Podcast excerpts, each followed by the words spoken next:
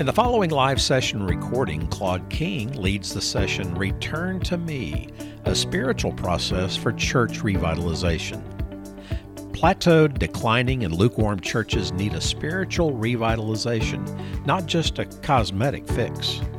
The listener will examine a new tool and biblical process to guide churches to hear and respond to what the Spirit is saying. Let's join Claude now.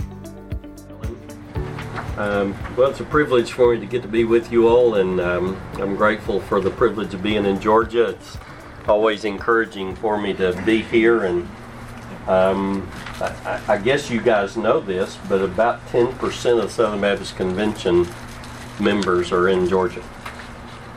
And so there's a significant uh, portion of our convention represented here, and um, I want to share uh, share some uh, this message with you. Return to me. Um, I've subtitled the conference "A Spiritual Process for Church Revitalization." Um, my own church um, went through a. Uh, it's a long story, so I don't want to uh, go into the details. But we had a long tenured pastor, followed by a very short tenured pastor, and we lost 300 people in the short tenure and uh, we've been through an 18 month church revitalization process uh, with uh, Steve Holt, who's the head of church revitalization for Tennessee Baptist Mission Board. He's been our transitional interim, and um, I had the privilege of being the chairman of the pastor search committee, and God called us a pastor quickly compared to many. And uh, Steve Gaines' son Grant is our new pastor, and we're thrilled and I'm especially thrilled that uh, we don't have to meet on Monday nights anymore. um, but uh, Steve's really helped us with uh, examining ourselves, and we we've been through a real healing process. It was over a year before we even uh, appointed the search committee because we knew we need to heal from some of the wounds and deal with issues. So we've been doing that.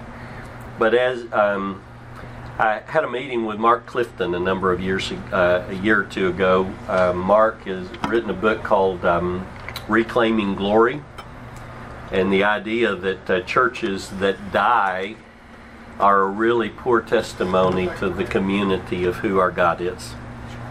And uh, and so he he's working to help replant churches and do some things like that. We we talked, but he said we really need a tool to put in the hands of a pastor that can help that he can use to help guide his church through a process of revitalization and begin to pray about it and, and think about what I could do. I know that there are lots of books out there nowadays on church revitalization, but um, and, and, I'm not familiar with them, so I, I'm sure I'm not speaking um, from a knowledge of all that's being taught out there.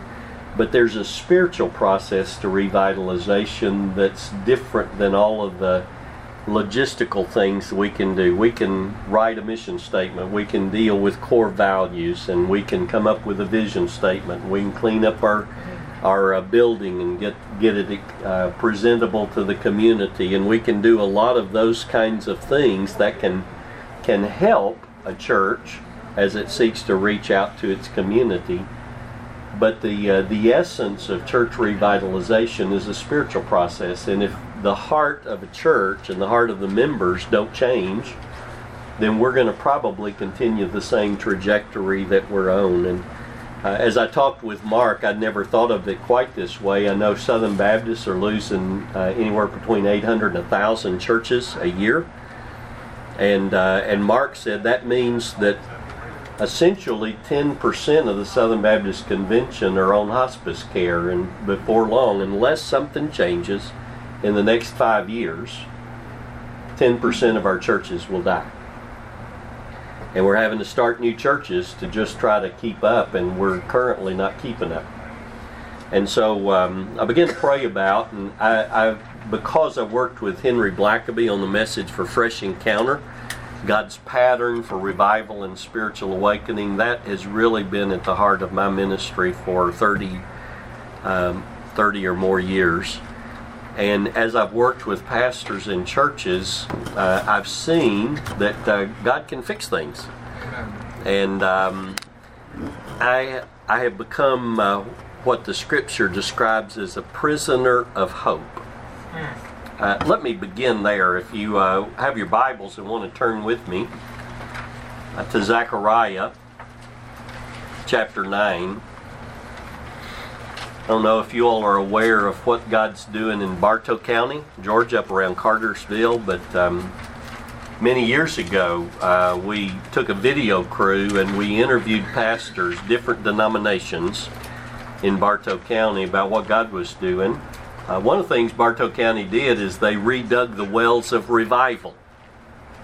And uh, Bartow County, Cartersville, is where a lady named Lottie Moon was a school teacher and it was at uh, First Baptist Church where she sensed God's call to go to missions and became uh, the missionary to China that we name our Lottie Moon Christmas offering after her and what she did. The same year that she felt called to missions, another guy named Sam Jones, who was an evangelist, he was an attorney, alcoholic attorney, and he got saved in 19, 1873, and God used him. He was described as the Billy Graham of the South.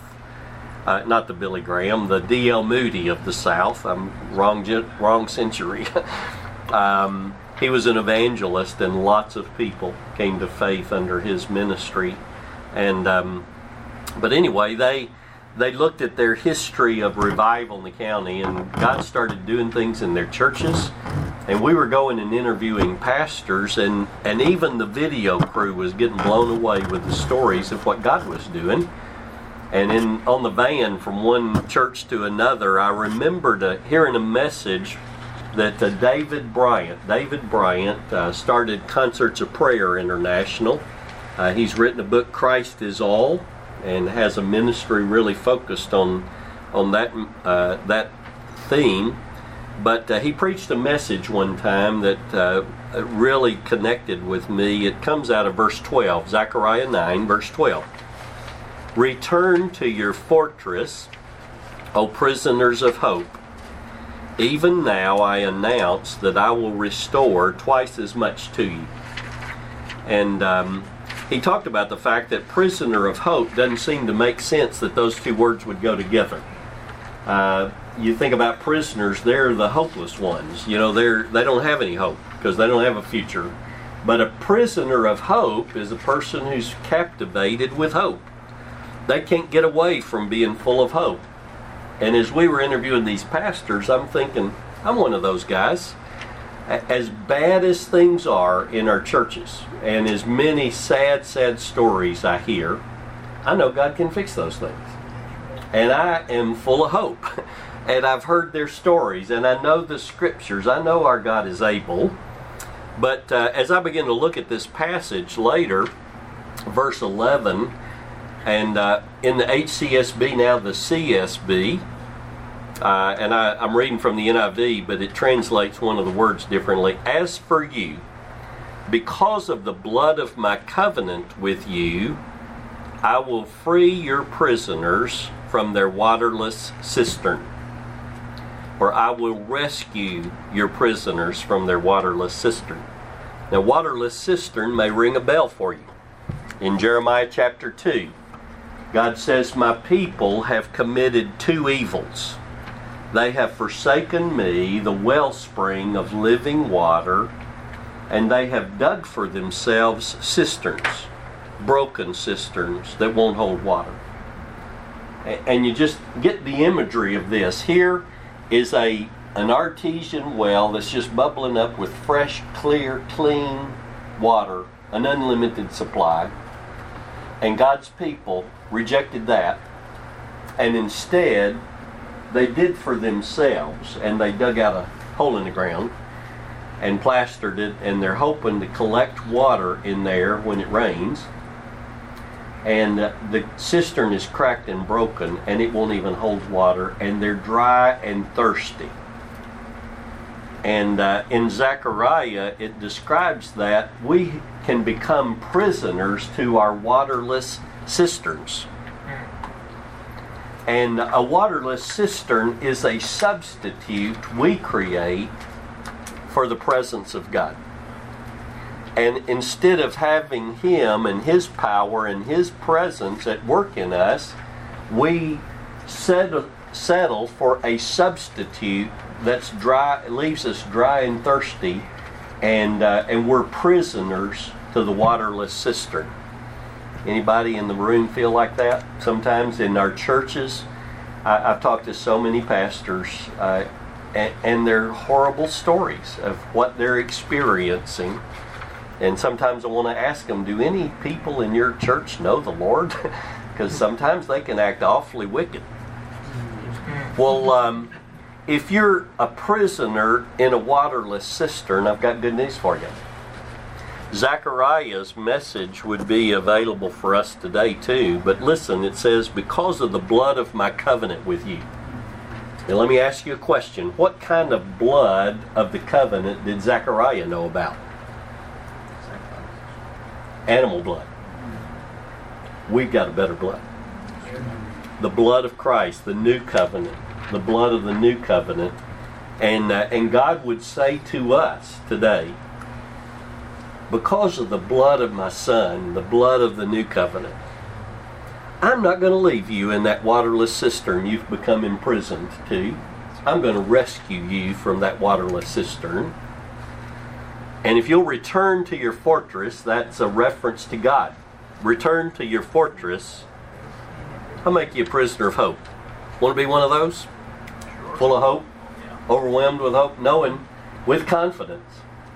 God God can fix what we're experiencing, and then God said, makes this promise. Even now I announce to you, I'll restore twice as much. Uh, I believe that God's wanting to revive His church in our day. I know He does. He cares more about the health and vitality and fruitfulness of our churches than any of us possibly could. He gave His own Son's life for the sake of our church. He purchased us for Him. And um, I remember T.W. Hunt. I worked with T.W. on the Mind of Christ message. Um, and I also I was the editor for Disciples Prayer Life. That goes way back. Probably some of you weren't born yet when I did that one. But uh, T.W. tells the story, and I remember him telling this in Prayer Life, but I, have heard it a number of times. Um, in 1979, God started get, uh, he began to study the mind of Christ and began to develop the message.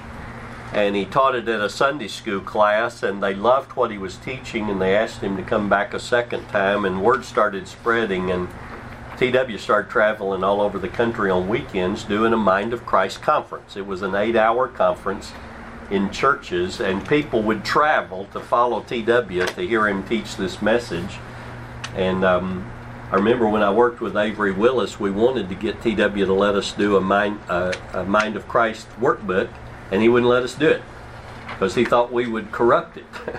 and uh, but I remember a time when he, he called me up and he said, Claude, I'm going to be teaching the Mind of Christ in Bryant, Texas, and if I fly buy your ticket and fly you down there, would you go with me just so you can hear it? I'd never heard him teach it in a conference setting, so I agreed to do it. And we got back to the Baptist Sunday School board, and he pulled up on the roof and he said, If you were going to do a life course with this, what would you do with it?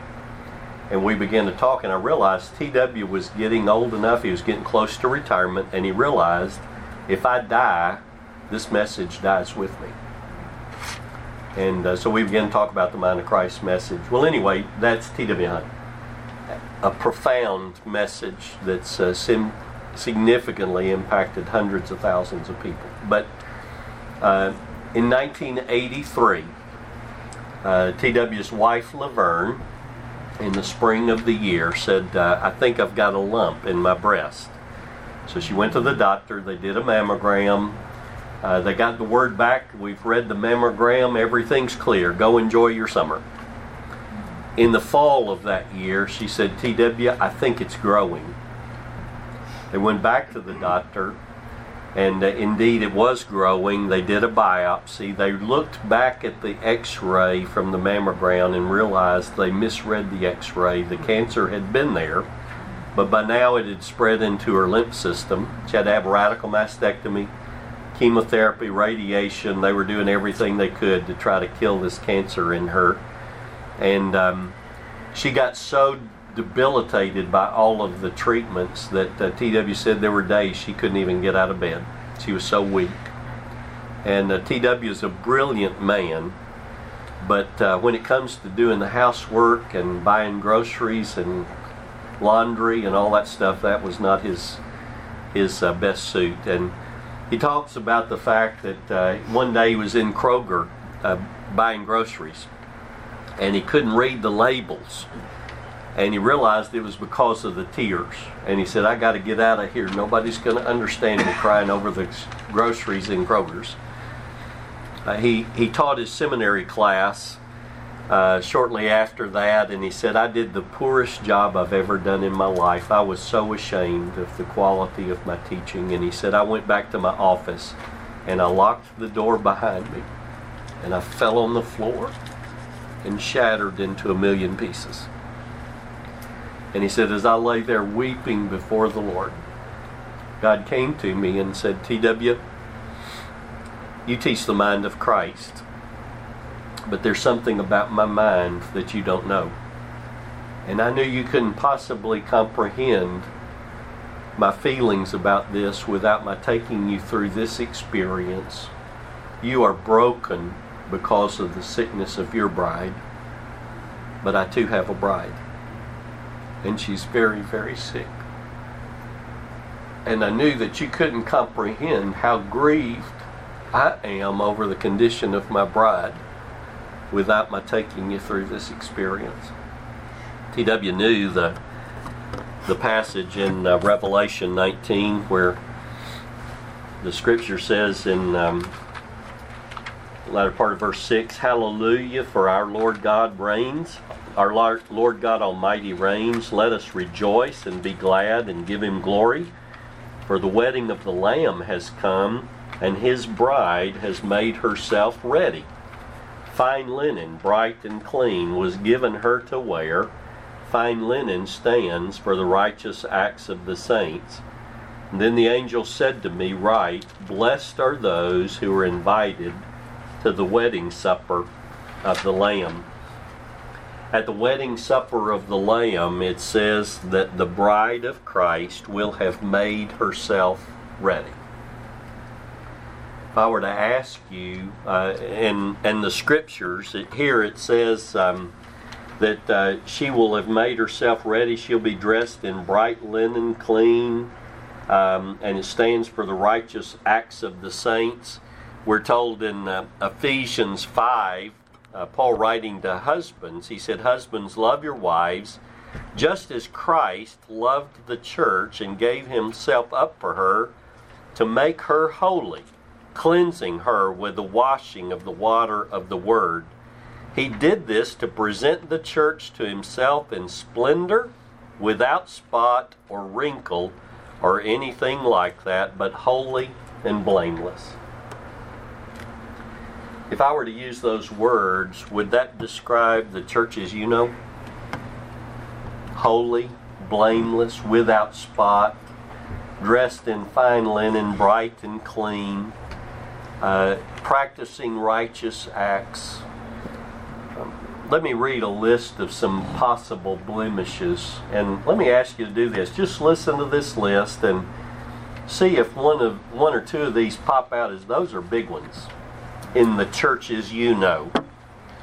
Anger, bitterness, disobedience, a lack of faith, greed, impatience, judgmental spirit, prayerlessness, rudeness, self righteous, unforgiving, unloving, uh, suffering from addictions, covetousness, divisions in the church, foul language, human centered, an insensitivity to needs, laziness, pride, selfish ambition, sexual immorality, a controlling behavior, unconverted membership, apathy, dishonesty, drunkenness, gossip, hypocrisy, jealousy, envy, addiction to pornography,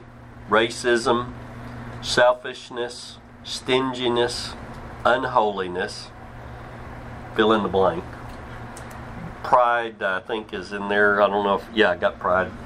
What, um, as you listen to that list, what are some of the blemishes that you see are common in the churches you know? Pretty much all of them. That's sad, isn't it? Any that stand out to you, that those are big ones. You don't have, this doesn't have to be autobiographical for your uh, church. Apathy. Apathy, Disobedience is early on that list. disobedience, Human centered, human centered, idolatry, idolatry. unconfessed sin. Okay? Needless to say, the churches are blemished. T.W. felt like when he described that experience in his office and the days that followed, I'm not sure exactly the sequence of how all that came about, but he believed that God's calling on his life from that point forward was to help get the bride ready for the wedding supper with the Lamb. The scripture says the bride will have made herself ready. Is he worthy of a clean, pure bride? If you're a parent and you've got a son that's going to marry a wife, would you want a harlot? Would you want a, a, a dirty, unkept, um, rude, crude, immoral woman for your son? Uh, God is worthy, Christ is worthy of a bride that's prepared. And I, I really believe that when, we think about church revitalization, a part of what we need to do is think from a kingdom perspective. What's God's interest in this? It's not just that our church will thrive or that we will reach more money or we can keep the doors open to keep doing church as we've been doing it. There's a much bigger picture here. There's an eternal picture here where God's got a plan for the church for eternity. He's got a plan for his son, and the day's going to come when Jesus is going to return to the earth and take his bride, his church, and they're going to spend the rest of eternity with him. There's going to be a marriage supper with the Lamb, and uh, he's worthy of a clean, pure, spotless, holy bride. And a part of what we need to understand is that we have a part in helping the bride of Christ that we are related to get ready. So I want to talk to you about uh, church revitalization and a spiritual process that may be helpful to you. I've given you a handout, and I'm in the process of writing a book. I'm um, going to call it Return to Me. The subtitle will be God's Invitation and Promise to His Church. God's invitation and promise to His church. Um, that comes from Malachi chapter 3, verse 7. Let me begin with verse 6 of Malachi 3 I, the Lord, do not change, so you, O descendants of Jacob, are not destroyed. Ever since the time of your forefathers, you have turned away from my decrees and have not kept them. Return to me, that's the invitation, and I will return to you. That's the promise. Um, I had a pastor in Wellington, Texas, called me one day, and um, and he said, uh, "Claude, uh, got my got your phone number from T.W. Hunt, and I wanted to call and ask you to pray for my church. And if God tells you anything, call me back." Well, I'd never heard a request like that before, and so I said, "Well, tell me about your church." He said, "Well, I, I serve at First Baptist Wellington, Texas. Our county has about 3,500 people in the county." And uh, about 2,500 in the town. And he said, um, Our church runs about 250. And he said, I've been here for many years, but over the recent years, we went through a study of experiencing God. And he said, people began to understand that God wanted a personal love relationship with them. And we started getting, people began to cultivate that love relationship with their Heavenly Father. And that was really meaningful to us. And we understood that God wanted us to join Him in His mission. He said, when Fresh Encounter came out, we went through God's pattern for revival and spiritual awakening. And as we studied God's pattern for revival, I think, let me, um, some of you may not be familiar with that, but that's the pattern. That God's the one who's on mission in this world, and He's chosen a people who are not a people to make us His people. And um, when he's got a people rightly related to him, spiritual harvest is a natural byproduct. But we tend to depart from him. When we depart, he disciplines us out of his love. He, we cry out to him for help. He gives us an invitation repent or perish. And when we repent, though, he revives his repentant people, restores them to life and vitality. So that's kind of the pattern they had studied. And, and uh, Johnny Tim said, uh, uh, we went through Fresh Encounter, and he said, um, We think we've experienced revival. He said, uh, This church is different. He said, People love each other. Uh, he said, I have people every week coming saying, Pastor, are there any. Uh, is there anybody that has needs? I can help meet their needs, and they're they're wanting to give and share. And he said, uh, even the deacons love their pastor. He said, I've never been in a church like this before.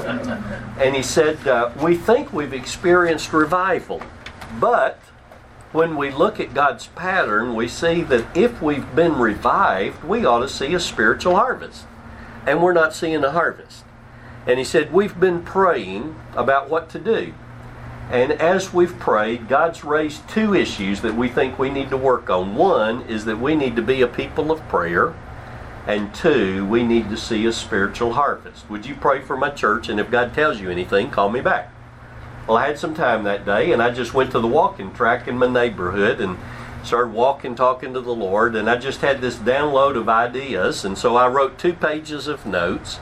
And I called Johnny back and I gave him all these ideas. And I'm thinking maybe they'll pick one of those. Well, Johnny called me back a couple of weeks later. He said, Here's what we're going to do. It was the springtime of the year. He said, We decided to clear our church calendar of anything that would distract us from a focus on prayer and harvest. Didn't mean they canceled their ongoing meetings, but that became the focus of their attention. Um, they went through a study for six weeks of a study on prayer. Uh, today, it's uh, it used to be called In God's Presence. Today, it's Pray in Faith. It's a study I wrote with T.W. Hunt on prayer and it teaches the basic things about prayer. And so they started with sixth graders all the way through senior adults in Sunday school. They all went through this book on prayer. Well, the way it's designed, you get T.W. Hunt one on one during the week to learn about prayer and practice prayer in your own life. And then you get together for a small group meeting and you have a prayer meeting and you pray. And uh, just think about the boldness of uh, having prayer meetings in every Sunday school class every Sunday morning for six weeks. They decided to do that. And so they uh, went through this six week study on prayer. And then, uh, beginning the day after Easter, or beginning Easter Sunday, uh, the Jewish people, beginning the day after Pentecost, they count up 50 to Pentecost. And they, uh, they take a, an omer of barley and take a portion each day. They count up 50 portions of barley to get to Pentecost Sunday uh, or Pentecost. And uh, so uh, we put together a prayer calendar. And, and part of the reason for this Pentecost, what, what happened on Pentecost? A spiritual harvest. That was a, a spiritual awakening when God filled 120 with His Holy Spirit. They walked into the streets. Peter preached, and 3,000 people from all over the known world got saved that day. And the world's never been the same since that day. And so uh, that's a time of spiritual harvest. So they're praying toward Pentecost for 50 days. And what we did is we, we put together a little calendar with a scripture for each day. Uh, mostly scriptures the Jews would have been reading, a lot of them from Psalm 119 about God's Word and obedience and those kind of things. But we put together the calendar, and then um, and they we asked every family for 50 days. This may not be your practice, but for 50 days, we'd like to ask you to get your family together as frequently as possible, every day if possible. Read the scripture talk with each other about what that means to you. And most of them were brief scriptures, it wasn't a long passage. Talk about what it means. Start making a list of lost people in your circles of relationships and start praying for them for the 50 days. And so um, family started meeting. Pastor called me in, in the middle of that and he said, Claude, I had a 72 year old couple that had been married most of their life and they came to me and said, Pastor, this is the first time we've ever prayed together as a couple. But they started praying and started listing lost people and praying for lost people because they're they're they're learning about prayer and they're praying about a harvest. Well, another idea I'd gave, given them, uh, Andrew Murray has a story in um, his book called The Prayer Life, where he tells about in South Africa at a time where religion was at a low ebb one of the pastors, as he was reading Acts, he realized the New Testament church prayed for 10 days and then the Holy Spirit fell. And there was a spiritual harvest. So he called his church to 10 days of corporate prayer meetings. So they met for 10 days of prayer, and following the 10 days of prayer, they saw an increase in the spiritual harvest. So the next year they calendared it that way. They had 10 days of prayer and they scheduled evangelistic meetings following Pentecost Sunday. And uh, Andrew Murray writes 50 years later, he said, Today, for 50 years, that's been the common practice in South Africa. You have 10 days of corporate prayer and you have your evangelistic meetings following Pentecost Sunday. And so um, I'd suggested that to this church, and they decided we'll do that too. So they take their church through this study on prayer. They're praying for lost people. They have 10 days of corporate prayer. Uh, one of those days, they had a missions team that was going to Russia. And they uh, gathered around them. This would have been 1995, so it's not been long since the Iron Curtain had come down. And they had a, a time to pray over them. They laid hands on them, prayed for them sent them off to Russia. Uh, another night they got together, they invited all the Baptist churches in the county to come together and pray. And they prayed together. Another night they invited all the churches of all the denominations in the county to come together and pray. One night they had prayer walks around town and prayer drives around the county, just praying on site within sight. And so they did that. They had cottage prayer meetings in homes. They just different kinds of things. And then they invited me to come Pentecost weekend to celebrate uh, a time of solemn assembly with them. Pentecost, you know, is a prescribed solemn assembly.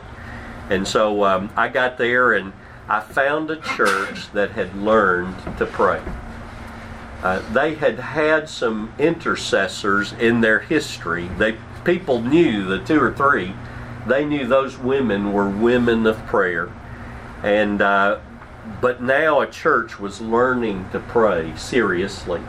And uh, I talked to the chair, uh, the lady who taught Sunday school for sixth grade boys, and she said, "Claude, the week that we did the responding prayers, where we learned a confession and praise and worship and thanksgiving." She said, uh, I, I turned those boys loose to pray, and they prayed for 30 minutes praising the Lord. And she said, I've never heard little boys pray like that before. And I realized even the sixth graders are learning how to pray.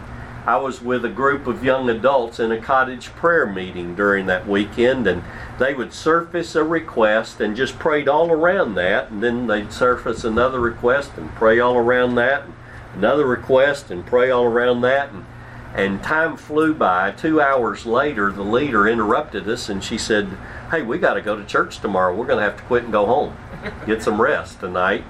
Uh, but I saw people who had learned how to pray. And uh, the next morning, Pentecost Sunday, the church was on the local cable TV uh, station, and so it had a hard end at the end of the service. And they started off with worship and stuff, and then they started sharing testimonies, and people got carried away. And they were telling about what God had been doing over the course of these last uh, couple, few months, and and um, by the time I got up to preach, there wasn't time left to uh, to preach a sermon. So I shared a scripture, shared a few words with them, and then gave an invitation. One little boy walked down the aisle. He'd gotten saved that week, but it was like popping a balloon because they were expecting an explosion. They for months they've been preparing for this. They're expecting a spiritual harvest. They're believing God's going to do something unusual, and one little boy. And uh, they, as much as we ought to rejoice, the angels are over that one. They were discouraged. I mean, it was heartbreaking in, in a sense, but.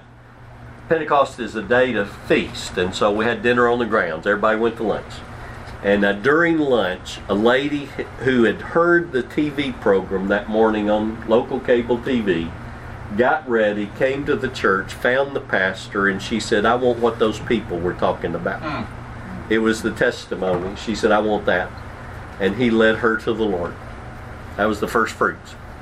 Three months later, I called Johnny and I said, I just wanted to call and get an update. How things going? He said, uh, Claude, we can't go back to the old way of doing things. My people, that's what my people are saying. He said, uh, that missions team that we commissioned, they personally led over 400 people to Christ. Oh, and um, and he said uh, we've been involved in prison ministry for years, but in the last three months we've seen 225 inmates come to faith in Christ. And he said, in our little town, the lost people we've been praying for, 25 of them have come to faith in Christ. Well, uh, I was telling that story in Colorado years later, and a, a, retired pastor was there, and he interrupted me and he said, You don't know the rest of the story, do you? And I said, Well, I don't know. What's the rest of the story? He said, That was not the only part of that missions team we had a bunch of churches that were cooperating from Panhandle of Texas on that mission trip, and he said, when he was a pastor of one of those other churches, he said, when we heard about the praying going on in Wellington, Texas, we believe that God answered their prayers in all of our behalf. He said, we saw 10,000 come to Christ on that mission trip. Here was a church and uh, if you were to ask the pastor, when did the revival break out? You can't pinpoint a day. It wasn't an explosion. It was a people who had departed from the Lord and they began the process of returning to the Lord. And it was over a period of time, but as they began to repent of sin, and get right in their relationship with the Lord and begin to love the Lord and love the lost people like the Lord loves the lost people, God accomplished a work, and there was a time that came that God says, uh, Now's the time. I'm ready. And He began to move. And all of that happened in a short period of time. I share that story with you because to me, that's what church revitalization is about. If you've got a church that's living at a low level of spiritual vitality. And that may be evidenced just by apathy. People love each other, but we're not reaching anybody and we're having funerals. That may be your church.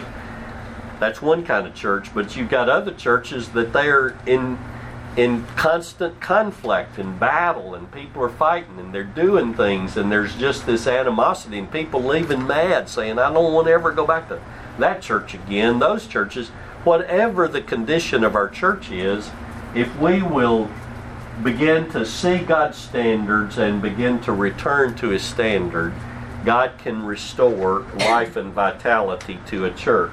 I want us to, um, I got to keep an eye on my time. Do you ever feel like this? In our culture, it sure feels like this, doesn't it? Uh, American culture is trying to do everything they can to stamp out Christianity shut down the businesses that Christians own. And uh, we don't want you speaking in the public square. We don't want you involved in their politics. All kinds of things that the culture's doing. But it's possible that. How many of you are pastors? Would you raise your hands? Okay, bunch of pastors in the room. It may be that you, as a pastor, you're right there and this is your church. And you're trying to lead them in a godly fashion to serve and love the Lord, and people are running the opposite direction. And you're facing headwinds and opposition and that kind of thing. If that's the church you're serving, what do you do? Well, I want to talk to you about some foundational things that we need to, to do uh, number one, I, I, think, is an issue uh, in our churches. A lot of our people have joined what I call the Christian Reserve Corps. Reserve me a place in heaven when I die. Don't ask me to do anything until I get there. and they don't know that the call to follow Christ is a call to be on mission with Him. Now, I, I, I, know I don't have time for this, but I want to stop right here and I want to do one activity with you. If you have your Bibles and want to turn to, that's okay, just leave those. Um, turn with me to Ephesians chapter 4. Ephesians chapter 4.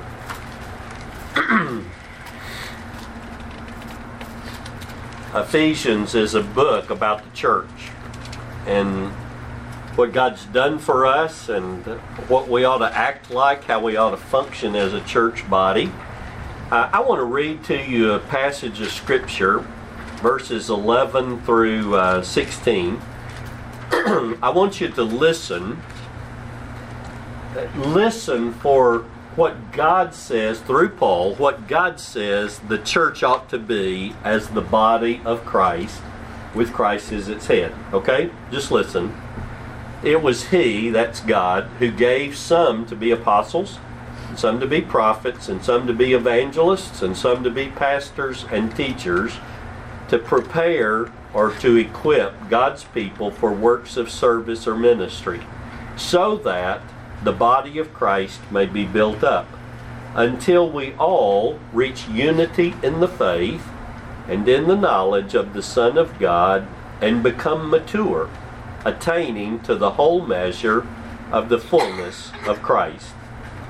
Then we will no longer be infants, tossed back and forth by the waves and blown here and there by every wind of teaching or doctrine, and by the cunning and craftiness of men and their deceitful scheming. Instead, speaking the truth in love, we will in all things grow up into Him who is the head, that is Christ. From Him, the whole body, joined and held together by every supporting ligament, grows and builds itself up in love as each part does its work. Now, forget about your church, forget about your history based on Scripture, what's God's design for a body of Christ to look like? What's it supposed to look like? Unified. Okay, they need to be unified, unified in the faith. Following Christ. They need to follow Christ, who is the head of his church. Cooperatively working. Okay, they're cooperatively working. Uh, who, who's doing the work? Saints, the members. members. Everybody. Every member is doing its part. What's the role of the leadership? To equip the saints. To equip the saints to do their work of ministry so that the whole body does what? Grows up into maturity that's going to look like Christ. the fullness of Christ. Uh, y'all covered a lot of them. There are others in here. That's what the church is supposed to look like. Now, let me ask you what would have to change in your church for it to look like this? What are some of the things? Uh, we we've got a tradition of churches, even as Southern Baptists, and and and how we do church doesn't always reflect that passage. But uh, what would have to change in our churches, do you think, in order for us to look like that? What's one thing? Selfishness. Okay, we'd have to put away selfishness.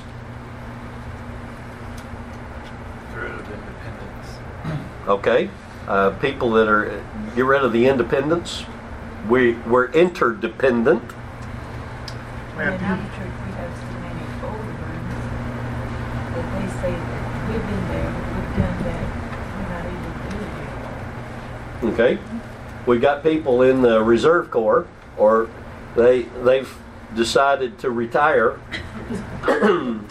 even though they're physically or mentally or emotionally able. What else is going to have to happen? We have to hear what the head is saying, know that it's the head saying it. Okay, and uh, not only know it, but then what? Do it. Do it. We need to surrender to let let Jesus be head again. What else do we need to do? You gotta disciple people. we got to disciple. We got to equip them. the work of ministry. So they can- do it ourselves. Okay, do the work of ministry. Said the Apostle Paul wrote to Timothy, having a form of godliness, but denying the power thereof. We, we need to go after holiness. That's not in this particular passage, but it would certainly be a part of it because we, we're going to grow up into the likeness of Christ. That's going to be a part of that. And to get there, you got to start speaking the truth in love, so Okay. that people take correction. We speak the truth in love and we, we're willing to receive the correction, and we're also concerned enough about those people. We love them enough that we will bring the correction when that's appropriate. We grow up in the full knowledge of, uh, of God, of Christ. Well, when you look at that, you know, we, we need to do the equipping. We need every member serving. Now, let me ask you a question. How many service positions do you have available? You know, I, I don't know what your church is like. A lot of people, uh, uh, and I don't know that there's any statistics current that do this. You know, how many people are actively involved in serving in your church? And some people say, well, it's maybe 20%, maybe less than that. How many positions could you put those people into employment for the cause of Christ with your current church the way it functions?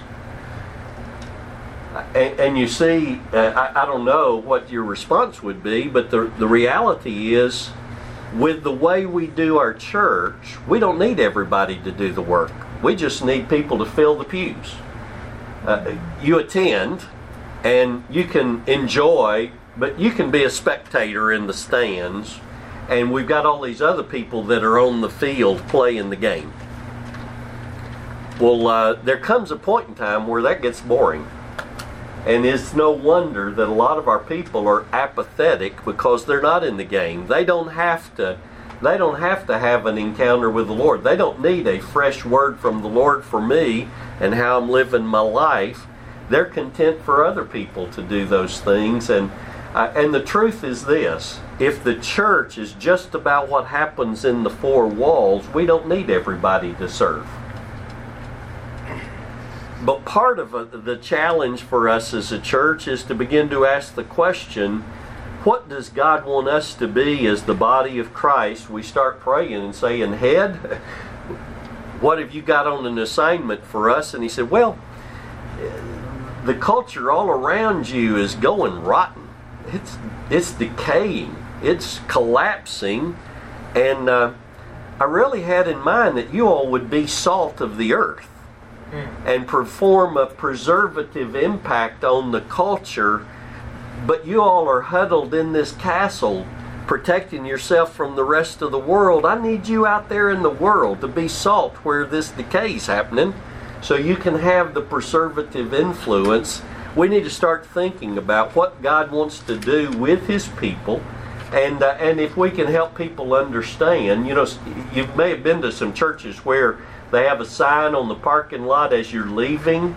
Uh, you're leaving the church to the mission field. You're entering your mission field. And if we can help a church begin to realize that the, the mission of the church is not what happens on Sunday morning, that's the worship celebration, and that's for the body. And, and it can be a time for people to see and experience God and come to know Him, but the primary work of the church is all during the week as we're salt and light all over our community to reach people for Christ. So, one of the what I've just done is asked you to take a look. I've got a clicker here somewhere. uh, take a look at. Uh, I, mentioned this pattern to you, and I don't have time to go into detail, but part of the pattern is this when uh, when we cry out to God because of our condition, God sets a plumb line alongside His people, uh, and um, let me see if I've got a. I don't see it. Um, I, I did this for another class, but uh, when God sets a plumb line, Amos chapter seven. In Amos seven, God. Uh, Amos says, I saw God standing by a wall that had been built true to plumb with a plumb line in his hand.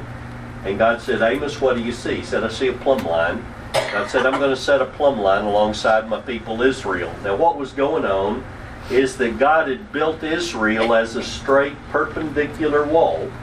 But uh, the problem was the people had departed from the Lord.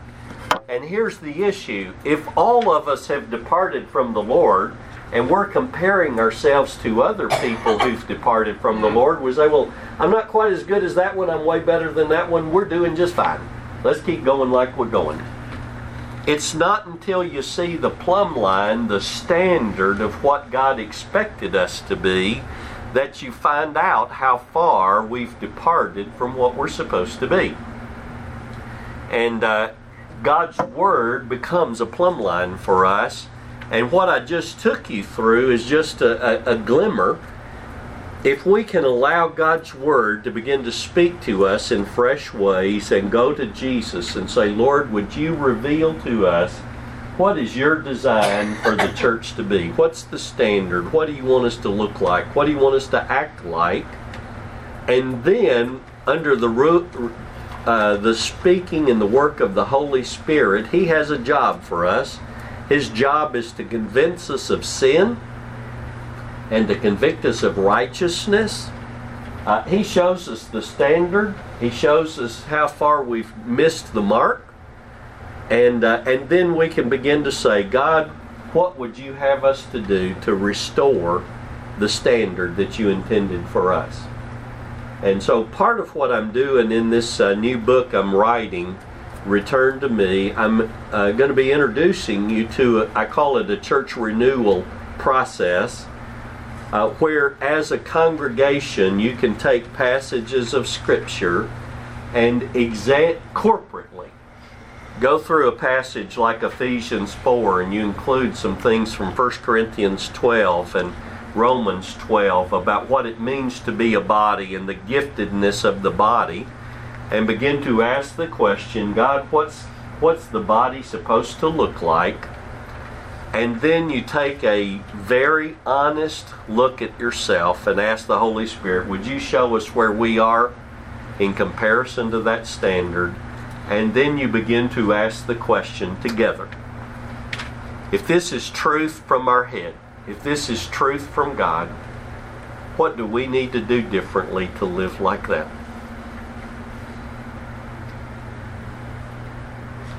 I believe that if we will begin to repent, return to me, God's made us a promise. What's His promise? I'll return to you. And so, uh, part of what I'm proposing to you is that we begin to examine ourselves according to God's plumb line with the request Lord, show us how we have departed from you and then would you enable us to restore, uh, to repent, return to you? Uh, you remember this passage in Malachi 3 uh, that I read from, Malachi 3.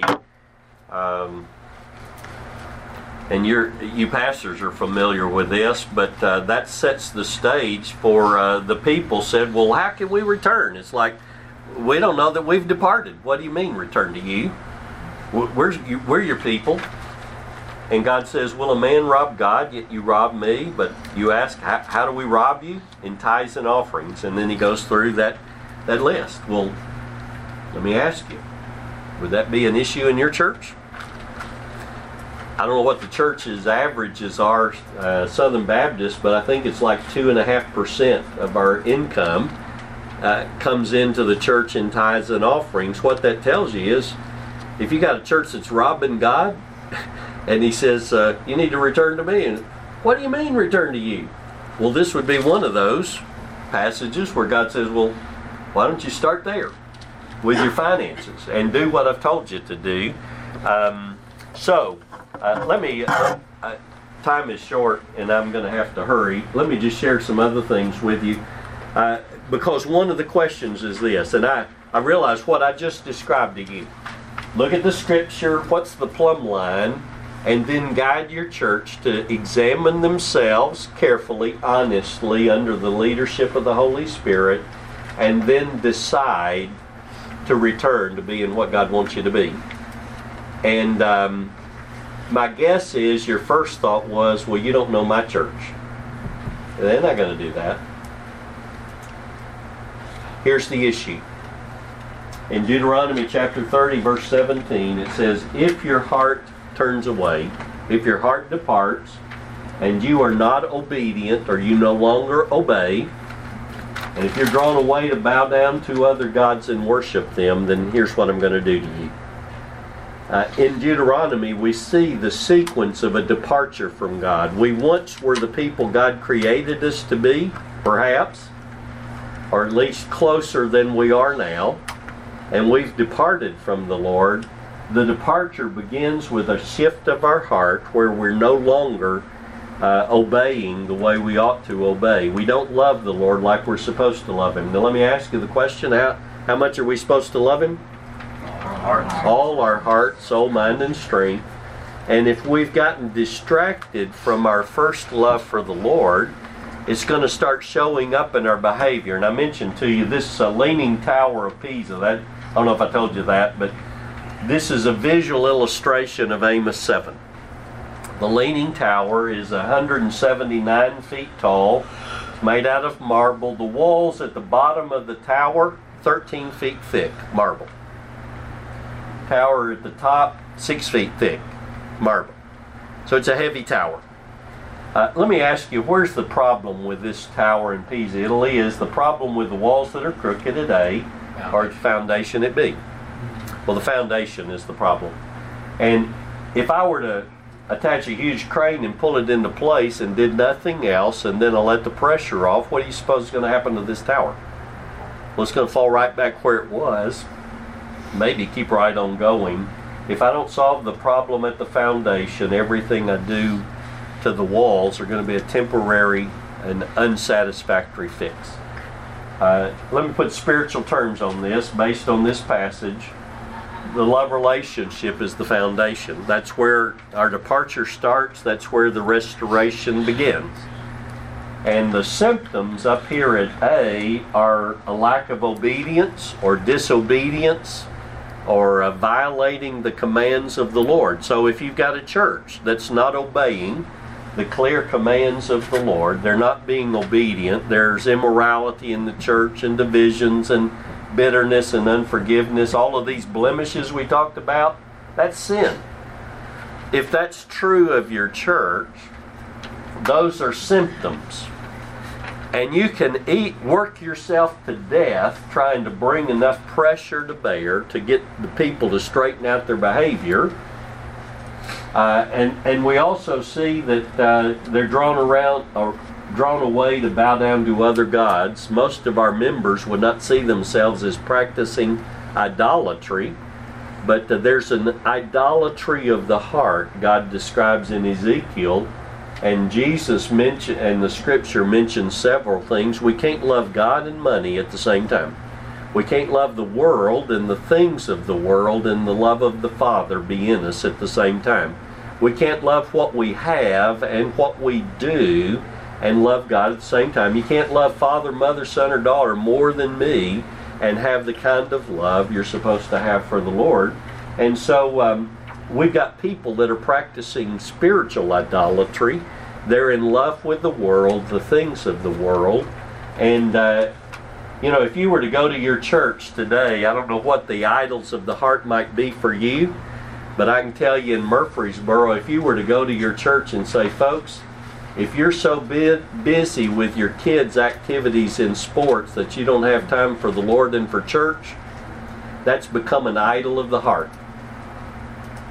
Some of you would get fired if you started trying to fight that one. I, there are all kinds of things social media is captivating hours and hours of people's time these days and all kinds of issues that we're dealing with And uh, I want to suggest to you that the, the starting place for revitalization's got to be a return to the heart of the heart.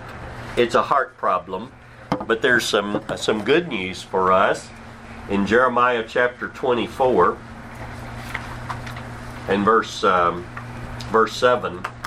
God says, "I will give them a heart to know me." that I am the Lord, that they will be my people, and I will be their God, for they will return to me with all their heart. Can you imagine God speaking that over your church? I know they don't love me like they're supposed to now, but I'm going to give them a heart transplant.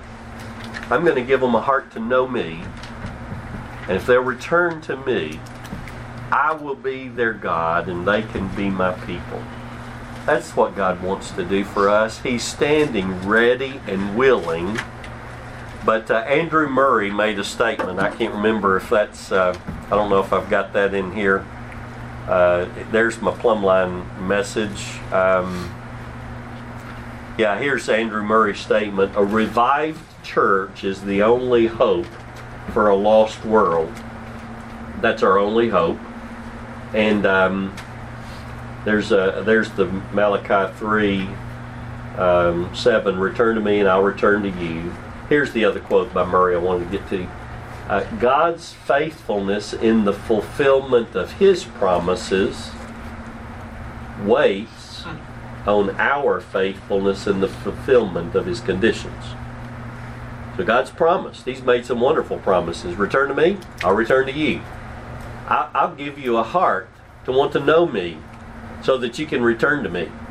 God's willing to fulfill His promise to make us full of life and vitality. He wants that more than any of us want it. And, uh, and He wants a pure bride ready for His Son when that day comes.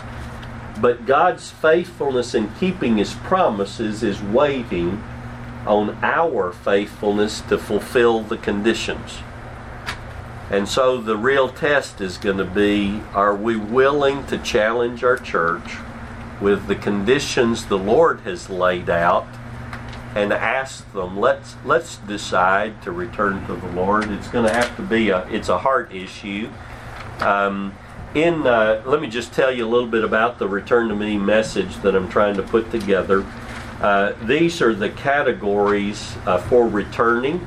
I've got an introductory session, uh, week of content called "Return to Me," and um, and I deal with uh, a lot of things. I started off with the the story from T.W. Hunt that uh, we need to be a, we need to prepare the bride for the wedding supper with the Lamb it's not that we can get healthy so it's more pleasant to be around our church. That's not our uh, objective. There's a bigger objective. And uh, it's not that we can reach people or pay our bills.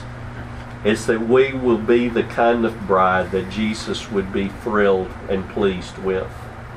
And uh, so we want to do that. Uh, I, I talk about the need to return to the Lord. I'm going to talk, touch on that one in a minute.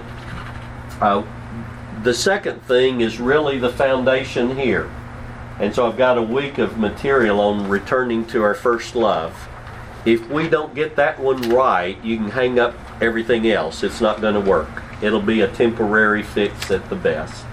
If we don't return to our first love, and even though I've got this designed in a week of, uh, you know, five days and a week's process, if it takes you a year to get that one right, we need to spend the time required to return to our first love. Uh, but after we've loved God, and as I've been trying to think about, what do we need to do as a church? So many churches that I see have problems, they come in one of these areas. One is we need to learn to love each other. And the truth is, if we love God, then we will love each other. And if we don't love each other, it's an indicator we don't love God. So love fix the love of God first, and then let's start demonstrating our love for one another. Uh, Oscar Thompson, in his book Concentric Circles of Concern, defined love this way Love is meeting needs. Love is meeting needs. and he says that we uh, he God's given us families and the church to practice our love on. And I I was with um, Bill Elliff uh, in Little Rock, Arkansas, the Summit Church uh, that he pastors. They had a member of their church died of ALS. Tim Grissom was a friend of mine. His wife was diagnosed with uh, Lou Gehrig's disease. Uh, by the end of her life, somebody from the Summit Church was in their home 24 hours a day, ministering to her and their family and taking care of Tim's needs so they could maximize their time together as long as she lived. I went to her memorial service and Bill got up and he talked about Nisi and Tim. And he said, I don't, it was a relatively new church at that time. He said, I don't know why God gave us such a, a, a challenging assignment to sacrificially love like we have. And I was waiting for the answer, and he didn't answer the question. And afterward, they had lunch for the out of town guests, and I talked to, to Bill, and I said, Bill, uh, I, I mentioned Oscar Thompson, and Bill had had him as a professor. And I said, Oscar says that God gave us the church to practice on. And I said, I think what God may be wanting to say to this young church is, I have allowed you to, you all to experience how sacrificially you can love other people. And now I'm wondering, would you be willing to love a lost world like that so that they could come to know my son? And uh, Bill was sitting down. He jumped up, clapped his hands. He said, That'll be my sermon for Sunday. Uh, it was Christmas time, and the previous week he preached on Jesus was the incarnation of God to show us what God looks like in the flesh. And he said, This next Sunday I was going to preach on the fact that we are the body of Christ and we are the incarnation of Christ for our world. And he preached a message and gave me this illustration in his message that our life is like a PVC pipe. Uh, and this is the parable of the PVC pipe. Um, all by itself, a PVC pipe can't do anything. But if you connect a PVC pipe with a source of water on one end and things that can use or need water on the other end, this pipe functions as a conduit through which that water can flow and the pipe accomplishes what it was created for. And that's my alarm to start wrapping up. Uh, God's intention for us is that we would be connected to God, the source, the wellspring of living water on one end, and that His living water would flow through our lives and splash all over the people we're in relationship with. And God has cre- seen to it that every soul was created with a thirst that can only be satisfied with living water. And God's plan is that our lives would be the conduit through which His life and love would flow and splash all over the people that we have relationships with. If we've got a dirty, clogged up pipe because of sin, idols of the heart, we need the roto-rooter job to get rid of get rid of the clog so that our lives are clean and pure through which God can flow if we've got broken relationships or we're holding on to bitterness and unforgiveness, we need to get rid of that uh, cap on the end of our pipe so that the living water can flow freely. And if we will do that, God's looking for a people through which His life and love can flow to touch a world around us. Um, I'm glad I gave you a handout because I'm not going to get to all of it. We need to surrender all. We need to let Christ be Lord of our lives, and He's not interested in a part, but all of us. We need to be. Uh, we also need to acknowledge and restore Jesus to be in head of His church. Lots of churches I uh, am acquainted with. Their problem is that they've got one or a group of people who've decided that they are the head of the church and when people don't follow their leadership, they throw their weight around and make life miserable for everybody else. And if we're going to be a healthy body of Christ, we have got to acknowledge that Jesus alone can be head of his church. So we need to do that. We need to, uh, I'm sorry, we need to be transformed into Christ's likeness. We need to be holy, clean, pure, There are a lot of things we need to do to uh, to be transformed so that we look and act and think like Jesus. Uh, and then we need to join God's mission. Uh, God didn't create us just to meet on Sunday mornings for church. He created us to be on mission with Him, to carry out a redemptive work in society around us. And part of the reason why North America is on a, uh, a, a rapid free fall morally and spiritually is because the church isn't doing her job. We need to begin to function the way God intended us to function. And uh, if we will be His um, redemptive instrument in our world, Christ has already paid the price to purchase salvation. He's looking for a people through which He can work. And then ultimately, we want to glorify God and tell the next generation of the mighty deeds the Lord has given to us. I've given you a list of some of the faith builders. A lot of these are video clips on my blog. You've got, uh, I think I've got on there um, my uh, blog address. Is it on here? It is. Uh, okay, good. In the beige blocks up there at the top, the gray block. Um, a lot of these uh, stories are on there, but I, I, I intend them to be faith builders to encourage you that God can turn your church around. I've seen Him do it in other places that looked really dismal. Um, and um, some of this is uh, still fluctuating, but I'm working on getting this out. And you'll notice at the bottom of the page, uh, I don't have time for all of that. Sorry. Uh, let me mention this. Uh, I did developed a book. I mentioned it in a couple of my other classes. Come to the Lord's table is a tool, and I believe that one of the ways we can help people return to a love relationship with the Heavenly Father is around the Lord's Supper. We love Him. Why? Because He first loved us and God demonstrated His love for us, and that while we were yet sinners, what did He do? Christ died for us. I believe that if we will take seriously our need to prepare for and celebrate the Lord's Supper in a worthy manner, if we will judge ourselves and examine ourselves, we won't come under God's judgment. And I, I, believe the Lord's Supper does a couple of things. One, it helps the church restore God, our love for the Lord, and that'll start getting reflected in our obedience and our love for others, our love for lost world, the presence and power of the Holy Spirit in us as we witness. All of those things are shaped by that. But it also is a regular opportunity for the bride of Christ to get ready for the wedding supper with the Lamb. And I believe if we'll do that regularly, uh, the bride will be ready to meet the Lamb. Um, it's time for uh, for me to let you out so we can get to our other session. Uh, I, this is a, a, story, let me just point you to a, a, video blog. If you'll if you go to my video blog and look up um, homage ceremony, H O M A G E, and I think um, well I don't have that on your uh, handout.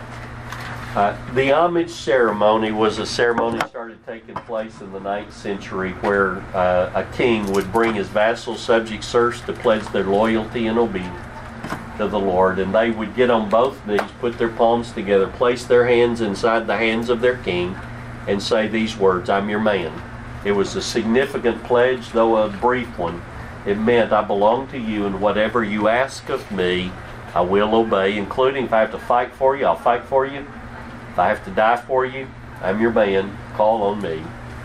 And uh, Christians who had to do that began to think we've got a king in heaven who deserves our loyalty and obedience far more than this earthly king. And they began a new posture for prayer. Do you recognize that? That began to show up in church practice in the 12th century AD. But Christians, what they would do is get on their knees and realize I'm entering the very throne room of heaven where King Jesus is seated on the throne. And he's holding out nail scarred hands to me, saying, Claude, today I want your life, but not part of it, all of it. And they would pray, I'm so, guessing something like this King Jesus, today I'm your man, I'm your woman. My time is yours, my life is yours, my career, my ambitions, my plans, and my dreams, my finances, my my family is yours, my health is yours, my reputation is yours, my very life. command me, I'll obey you. Would that make a difference in your prayer life? What would happen if your entire church began to surrender to letting Jesus be Lord of everything? And begin every day, Lord, I'm your servant, whatever you want from me, however I can serve in your mission work. Command me, I'll obey you. I really believe that if we can begin to take steps in that direction, God's got the plan, the resources, the power to revive His church and restore life and vitality. Let me pray for you. I got to let you go. Lord, uh, I pray for these, especially the pastors. Lord, would you help all of us to do our part to return to being the people you've created us to be, you've called us to be. Restore our own love relationship with you, and I pray, Lord, that we will be able to lead the churches we influence to be able to see them, to return to you and meet your uh, requirements so that you will be free to return to us and restore life and vitality. I thank you, Lord, that you're able, you're willing, you're looking to us. Show us how to return. And we might experience new life and vitality in our churches. I pray in Jesus' name. Amen.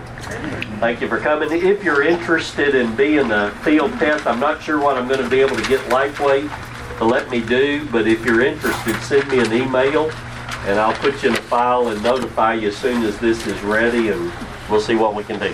Thanks. Thank you, sir.